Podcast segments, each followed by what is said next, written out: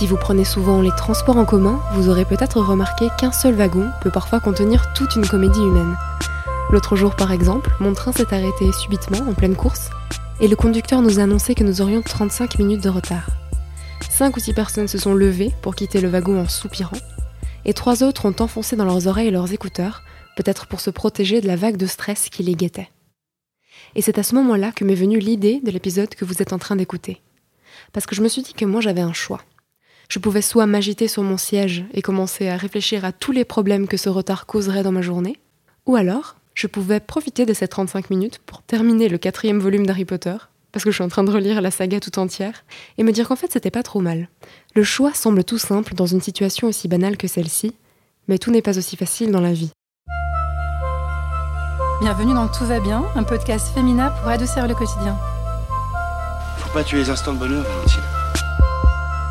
La vie, c'est comme une boîte de chocolat. On ne sait jamais sur quoi on va tomber. Did I tell you how divinely and utterly happy I am? Cet épisode est présenté par Hélène Demester. Combien de fois ne nous a-t-on pas répété qu'il faut être plus positif et voir la vie du bon côté? Franchement, je pense qu'il serait plus facile si notre cerveau était doté d'un bouton grâce auquel nous pouvions choisir manuellement l'humeur qui nous accompagnera tout au long de la journée. Mais malheureusement, il n'est pas doté de cette fonction et on se retrouve bien malgré nous d'humeur ronchonne alors qu'on sait parfaitement qu'il serait beaucoup plus agréable de vivre une journée de façon plus optimiste. C'est pour ça qu'aujourd'hui nous allons confronter le célèbre adage Choisissez tous les matins d'être de bonne humeur à la réalité que nous propose notre cerveau. Et pour nous y aider, nous accueillons Brigitte Favre. Bonjour, merci beaucoup d'être avec nous. Bonjour. Vous êtes psychologue et psychothérapeute FSP basé à Genève et vos deux sujets de prédilection sont la traumatologie et la psychologie positive. Donc c'est surtout sur ce deuxième domaine que nous allons nous focaliser aujourd'hui. Et la première question que je voudrais vous poser juste avant d'entrer dans le vif du sujet, c'est comment est-ce qu'on définirait une personne positive Est-ce que c'est la même chose qu'une personne optimiste? Une personne positive, Hélène, c'est quelqu'un qui voit le verre à moitié plein, qui réussit à voir les, choses du bon côté. Euh, C'est quelqu'un qui, face à l'adversité, réussit à retrouver des choses qui le rassurent, à réussir à dédramatiser. Par exemple, si quelqu'un perd son travail, euh, ben, ça va être la personne positive à pouvoir se dire ah ben c'est peut-être bien. peut-être que c'est l'occasion de découvrir d'autres choses, d'utiliser mon réseau. Peut-être que je m'ennuie un peu dans mon travail, ou c'est aussi l'occasion peut-être d'avoir des nouveaux collègues. Donc elle va pouvoir prendre ça du bon côté. Ça ne veut pas dire qu'elle va pas être triste ou angoissée d'avoir perdu son travail, mais elle va vraiment pouvoir se mobiliser beaucoup plus rapidement, rebondir. Et puis à mon sens, il n'y a pas vraiment de différence entre une personne positive et une personne optimiste. Par contre, si on regarde sur Internet, l'optimiste est présenté comme un doux rêveur. On nous dit d'abord que c'est un trait de caractère, donc euh, on, est, on est comme ça. Et puis, secondo, on nous dit que l'optimiste choisit de regarder que ce qui est bien. Donc euh, sur Internet, vraiment, on voit que l'optimisme n'a pas bonne presse. Et d'ailleurs, on nous dit que ben, c'est pas mal parce que ça nous permet de passer à l'action, mais il y aurait aussi un côté dangereux à ça, parce que le suroptimisme nous amènerait peut-être vers des situations dangereuses ou à prendre euh, des décisions inconsidérées. Mais moi, en tant que psychologue, ce que je sais, et ce que je vois dans ma consultation, c'est que les optimistes sont plus heureux, moins angoissés, et puis ils réussissent aussi à moins se laisser décourager face à l'adversité. Donc si j'ai bien compris, parfois quand on lit euh, des définitions de l'optimisme sur Internet, on a tendance à peut-être faire un lien avec la naïveté, euh, ce qui n'est pas extrêmement positif, mais à ce que vous dites, c'est quand même un trait de caractère qui peut nous aider dans la vie, qui peut nous porter plus loin. Oui, tout à fait. Oui, ça peut nous porter plus loin. Et c'est pas comme c'est présenté sur Internet, c'est-à-dire que les optimistes, c'est pas des gens qui ne voient pas les choses mauvaises. Qui sont pas irréalistes en fait. Exactement. Mais ils choisissent, d'une certaine manière, à plus regarder ce qui est positif. Et c'est ça qui fait cette différence-là. Si c'est pas quelque chose qui nous vient naturellement, est-ce qu'on peut devenir euh, optimiste ou positif? Oui, tout à fait, on peut devenir optimiste. Mais je dirais que Internet, d'une certaine manière, a quand même raison, dans le sens que c'est sans doute au départ un trait un tempérament. Mais ça peut aussi s'apprendre. Par exemple, si on a la chance d'avoir des parents optimistes ou des gens optimistes autour de soi, on peut tout à fait avoir ces gens-là comme bons modèles et développer des compétences optimistes. Et aussi, on peut avoir une éducation optimiste. L'éducation optimiste, c'est intéressant, c'est une autre manière de poser des questions à l'enfant. C'est quand l'enfant revient de l'école, par exemple, on lui demande, mais qu'est-ce que tu as appris aujourd'hui? Qu'est-ce qui t'a le plus plu dans ce que tu as fait aujourd'hui? Et si vous raconte qu'il a eu un petit souci, euh, on est empathique évidemment, mais en même temps, on va lui dire, mais finalement, comment tu as, as réussi à dépasser ça? Ou comment tu vas dépasser ça? Et avec des questions comme ça, on peut donner à un enfant une éducation optimiste. On va parler juste un petit peu plus tard des différentes façons de devenir optimiste si c'est pas la perspective qui nous vient naturellement. Et moi j'ai l'impression que face à une situation, on a plus tendance à céder au discours négatif que nous propose notre cerveau parce qu'on a un choix en fait face à il me semble face à une situation que nous propose la vie. Pourquoi est-ce que c'est plus facile de se laisser emporter par le discours négatif? Alors Hélène de Mester, vous avez tout à fait raison. C'est-à-dire que c'est vrai, on a un biais négatif, hein, et ça on le voit, et sans doute il est dû à notre évolution. Euh, je veux dire que l'être humain en tant qu'espèce a dû survivre. Et on peut bien comprendre qu'au temps des cavernes, c'était important de voir les situations menaçantes. Et les émotions négatives qui venaient comme la peur, la colère, c'était important de les ressentir très fort pour pouvoir réagir à la situation. Idem, si on n'était par exemple pas bien, c'est important qu'on sente la tristesse ou quelque chose qu'on n'est pas bien très fortement pour rester dans sa caverne ou chez soi et pas se faire dévorer ou battre par d'autres personnes à l'extérieur. Donc on est d'une certaine manière drillé pour ressentir les émotions négatives beaucoup plus fortement que les émotions positives. Et puis, il faut aussi savoir que dans notre vocabulaire, on a peu de mots pour décrire les émotions positives. Si j'ose vous poser la question, Hélène, vous, vous connaissez combien de mots pour décrire des émotions positives? Des synonymes du bonheur ou n'importe quelle émotion positive? Bravo, déjà bonheur, oui, mais... Ah, bonheur, oui. joie, satisfaction, allégresse, euh, épanouissement amour. Ouh là là, là c'est pas très bien, hein, ma sémantique. Attendez, il faut que j'en d'autres. Alors écoutez, bravo Hélène, hein, parce que vraiment, vous, vous répondez avec beaucoup plus de mots positifs que la plupart des gens. La plupart des gens, quand je leur pose la question, ils me donnent deux, voire trois émotions positives, mais guère plus. Et en fait, ce qu'avait découvert ma collègue Barbara Fredrickson, de l'université de Caroline du Nord, qui est chercheur en fait en, psychologie positive. Elle est psychologue, docteur. Et Barbara Fredrickson, ce qu'elle a fait, c'est qu'elle a fait une liste de 10 émotions positives qui nous permettent, si on les connaît, de mieux regarder sa journée avec un œil positif. Alors vous en aviez déjà trouvé quelques-uns. Hein. D'ailleurs, vous en avez même trouvé certains qui pourraient rallonger la liste de, Barbara Fredrickson. Elle, elle donne en fait la joie, elle donne l'émerveillement, la fierté, l'amusement, l'inspiration. J'aime bien celle-là parce que c'est vrai quand on a inspiré à faire quelque chose, ça nous pousse en avant. Hein. Elle parle aussi de sérénité, de gratitude, d'amour, l'intérêt. Aussi l'intérêt, c'est la même chose un peu que l'inspiration, ça nous pousse à faire quelque chose. Et la dernière émotion que j'aime bien, parce que c'est une émotion qui, quand c'est difficile pour nous, on voit la lumière au fond du tunnel, c'est l'espoir. Donc Barbara Fredrickson a trouvé que finalement, si on arrive à regarder sa journée au travers de cette loupe d'émotions positives, on arrive finalement à être plus heureux. Pour elle, il y a une sorte de ratio du bonheur qui serait de voir trois émotions positives versus une émotion négative. Donc c'est une sacrée gymnastique mentale. Pourquoi elle a fait cette liste? Parce qu'elle a remarqué que les gens positifs ont de manière générale beaucoup plus d'expressions positives dans leur vocabulaire. Et puis, du coup, ils remarquent plus les émotions positives. Un peu comme les Esquimaux, hein, qui remarquent plus de sortes de neige que nous, parce qu'ils ont dans leur vocabulaire plus de mots pour décrire la neige. Donc est-ce qu'on pourrait dire que la différence entre une personne optimiste et une personne pessimiste, c'est justement sa liste de vocabulaire? Alors oui, mais pas que. En fait, euh, les optimistes et les pessimistes, hein, ils ont vraiment des, différentes manières d'expliquer les choses qui leur arrivent. Je m'explique. Hein. Un optimiste, quand il lui arrive une bonne chose, comme réussir un examen, il va pouvoir se dire Ah, c'est moi. c'est moi qui ai réussi cet examen, c'est grâce à mon bon travail ou à mon intelligence ou au fait que j'arrive quand même à apprendre relativement facilement que j'ai réussi cet examen. La personne qui est non optimiste va se dire hmm, bah c'est peut-être la chance, hein. j'ai tiré un bon sujet, ou bien le prof a été, bien, a été sympa avec moi, il a eu pitié de moi. Donc il va mettre ça sur l'extérieur, les bonnes choses qui lui arrivent. Et à l'inverse, quand il s'agit d'avoir des mauvaises choses qui nous arrivent, ben, comme par exemple perdre son travail, hein, ben là l'optimiste va pouvoir se dire que c'est pas que de sa faute. Peut-être que c'est un problème économique, ou peut-être que c'était que j'étais pas à ma place. Le pessimiste à l'inverse, dans ce cas-là, quand il lui arrive quelque chose de difficile, il va tout endosser. Il va dire que c'est toute sa faute, que s'il a perdu son travail, c'est parce un mauvais employé, enfin, il va tout prendre sur lui. Et on comprend bien que la différence avec cet exemple, c'est que la différence entre l'optimiste et le pessimiste, c'est une question d'estime de soi. Mais aussi parce qu'on donne des autres explications à ce qui nous arrive.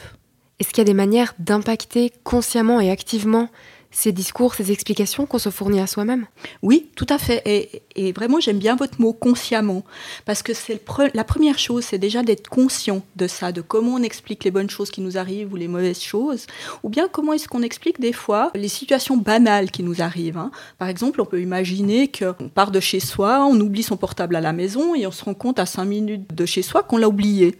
Et puis, ben, souvent là, les gens qui sont non optimistes vont commencer à se donner des noms d'oiseaux. Hein. Ils vont se dire qu'ils sont nuls, qu'ils auraient dû pas oublier, enfin tout ça. Ils vont s'autocritiquer, si on veut.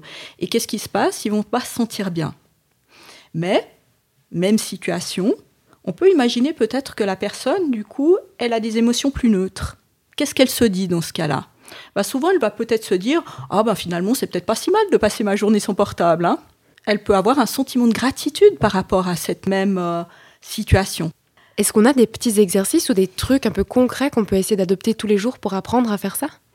Euh, Oui, ben déjà s'observer hein, et puis essayer peut-être d'interpréter les choses un peu plus comme un optimiste. Mais il y a des trucs encore un peu plus faciles. Par exemple, noter cinq choses pourquoi on se réjouit par jour. Hein. Et c'est important de les noter le matin parce que ça va un petit peu diriger notre journée sur ces choses positives. Et puis, tout n'est pas perdu. Si à la fin de la journée, on n'a pas fait cet exercice de se réjouir le matin, on peut aussi, et encore, hein, moi je conseille de faire les deux, de regarder sa journée, de prendre la liste de Barbara Fredrickson ou la, la sienne avec les émotions positives, et de regarder sa journée, les cinq choses pendant la journée qui étaient sympas. Parce que quand on écrit, on finit sa pensée. Contrairement à quand on pense, on se dit toujours qu'on aboutit, qu'on a des grandes phrases, mais c'est pas vrai. Donc c'est important vraiment de noter les choses par écrit pour encore mieux les intégrer. Et puis, on peut aussi se dire des, des phrases le matin, des phrases positives qui nous correspondent. Et puis, ce qui est aussi important, c'est de bien s'entourer. Parce que quand j'ai parlé d'éducation positive, au début, j'ai dit si les gens ont la chance d'avoir des parents qui sont positifs ou des gens positifs autour d'eux, mais si on n'a pas forcément ça dans la famille, on peut aussi commencer à s'entourer de gens positifs. Et ça, c'est important. Donc, euh, et d'autant plus, je veux dire, en tant que psychologue, on sait aussi que dans la vie, il arrive des moments où, même si on est une personne positive, il nous arrive des choses où c'est plus compliqué ou même nos proches qui peuvent être très positifs, du coup le sont moins, parce qu'il leur arrive quelque chose. Donc c'est très important à ce moment-là, encore plus d'aller boire un pot avec cette copine qui est drôle, ou d'écouter ce collègue euh, qui, est, qui a toujours le bon mot, qui voit toujours le côté positif, pour justement essayer de garder ça en soi. Et puis, ben, ça nous amène sur mon cinquième conseil, qui est de rire. C'est vrai que c'est super important. Le rire permet vraiment de, dédramatiser. Si on regarde des choses sympas, c'est vrai que ça nous permet de faire un petit peu une petite pause dans notre tête, mais aussi justement des fois de voir les situations dramatiques et puis de permettre des fois de voir un petit peu la petite chose qui peut être rigolote, qui peut nous permettre de prendre de la distance par rapport à ce qui nous arrive. Je propose que nous passions en revue quelques cas concrets de situations qui parleront peut-être à nos auditeurs et auditrices pour voir comment tous ces outils dont vous parlez se mettent en pratique dans la vie de tous les jours, si vous êtes d'accord. Oui, bien sûr. Alors pour commencer, comment voir les choses positivement quand on rate quelque chose? Comme un examen, un entretien d'embauche, une présentation importante au travail, comment est-ce qu'on fait pour quand même aborder cet événement-là d'un œil plus positif? Alors personne n'aime rater quoi que ce soit. Et ensuite, c'est vrai que si on réussit tout du premier coup, on n'apprend rien. Et on sait que les gens qui généralement réussissent des choses en sont rarement à leur coup d'essai. Si on va toujours dans le même sens, on fait toujours les mêmes choses, on réussit pas. Donc des fois, rater un examen peut nous permettre de nous dire, bah, c'est intéressant de voir pourquoi on l'a raté et de se rendre compte qu'on a encore des choses à apprendre. Et pareil pour un entretien d'embauche, c'est vrai que c'est jamais facile de se dire mince, ils veulent pas de moi, euh, pourquoi? On peut aussi se dire que peut-être c'était c'est bien d'y avoir été déjà. Moi d'ailleurs, quand je travaillais en tant que psychologue dans une, dans une école, hein, dans une école de commerce et un collège, euh, je donnais euh, vraiment ce, ce, conseil à mes élèves en leur disant, mais s'il vous plaît, faites plein d'entretiens d'embauche, parce que c'est important que vous vous entraîniez. Et puis, ça vous permet aussi de mieux connaître l'entreprise, peut-être que ça vous permet aussi d'avoir euh, finalement qu'on garde votre dossier, et puis aussi de vous rendre compte peut-être que finalement, c'est pas ce job-là que vous voulez vous. C'est vrai que des fois les gens ils vous disent bon on veut pas de vous, mais peut-être que vous d'une certaine manière vous êtes plutôt content en disant ouf moi je voulais pas de ce job non plus. Donc c'est aussi de voir ça, de pouvoir prendre les choses de ce bon côté comme un apprentissage. Et si on prend une autre situation, si on vit une déception amoureuse, par exemple, la personne qu'on a décidé de, de séduire ne veut pas de nous, ou met fin à la relation, ou décide tout simplement de plus jamais nous contacter, est-ce qu'il y a une façon de, voir ça d'un œil positif aussi? Oui, bien que c'est pas simple, hein. personne n'aime leur jet, comme personne n'aime rater quelque chose. Il faut se dire qu'en amour, je crois que si on voit quelqu'un et au début, il vous dit non, bah, ça va pas le faire. Hein. Souvent sur les rencontres Internet, ça fait un petit peu ça. Peut-être que c'est une bonne chose. Peut-être que c'est mieux qu'on s'entende dire ça au troisième rendez-vous, au premier rendez-vous, au lieu de dépenser trois mois, six mois, et puis de s'entendre dire la même chose. Donc peut-être qu'on peut se dire, bah, c'est bien, c'est bien que je le sais maintenant. Et peut-être un peu aussi comme un entretien d'embauche, peut-être qu'on peut se dire, c'est peut-être pas non plus tout de ma faute. Bien sûr, c'est important de regarder en disant, mais est-ce qu'il y a quelque chose dans mon attitude qui a fait que cette personne n'a pas voulu de moi? Et corriger ça, ça c'est important. Mais une fois qu'on a fait ça, on peut peut-être se dire, ben, aussi de voir l'extérieur, peut-être se dire, ben, c'est cet homme que j'ai vu, ben, peut-être qu'il a été recontacté par son ex, peut-être que c'est pas tout de ma faute. Et savoir que finalement, hein, c'est des fois ça l'amour. Euh, ça se passe des fois rapidement très bien, et des fois, hein, il faut un peu plus de temps. Il faut essayer de voir le rejet comme euh, de toute façon une redirection vers quelque chose de mieux. Tout à fait. On vit tous un peu des disputes, peut-être des, des euh, conversations qui se passent pas comme on aimerait qu'elles se passent et qui finissent en colère, on claque des portes. Comment est-ce qu'on fait pour gérer ça quand on se dispute avec un ami, avec nos enfants, avec notre compagnon? Alors il faut savoir que nos proches, hein, ils nous font réagir très rapidement.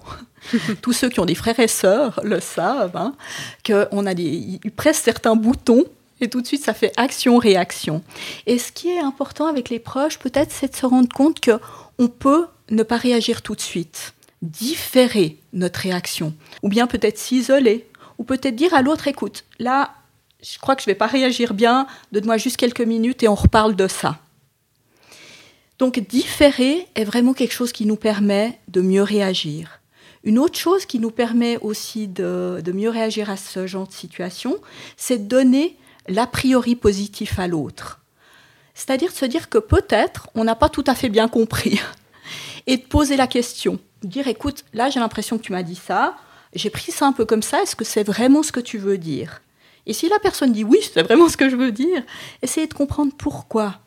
De moins prendre les choses en étant tout de suite blessé, en essayant de comprendre, il y a peut-être quelque chose dans ce que dit l'autre qui peut être intéressant ou pas. Mais c'est peut-être quand même intéressant de se poser la question. Et nouveau se dire que tout n'est pas de notre faute. Exactement.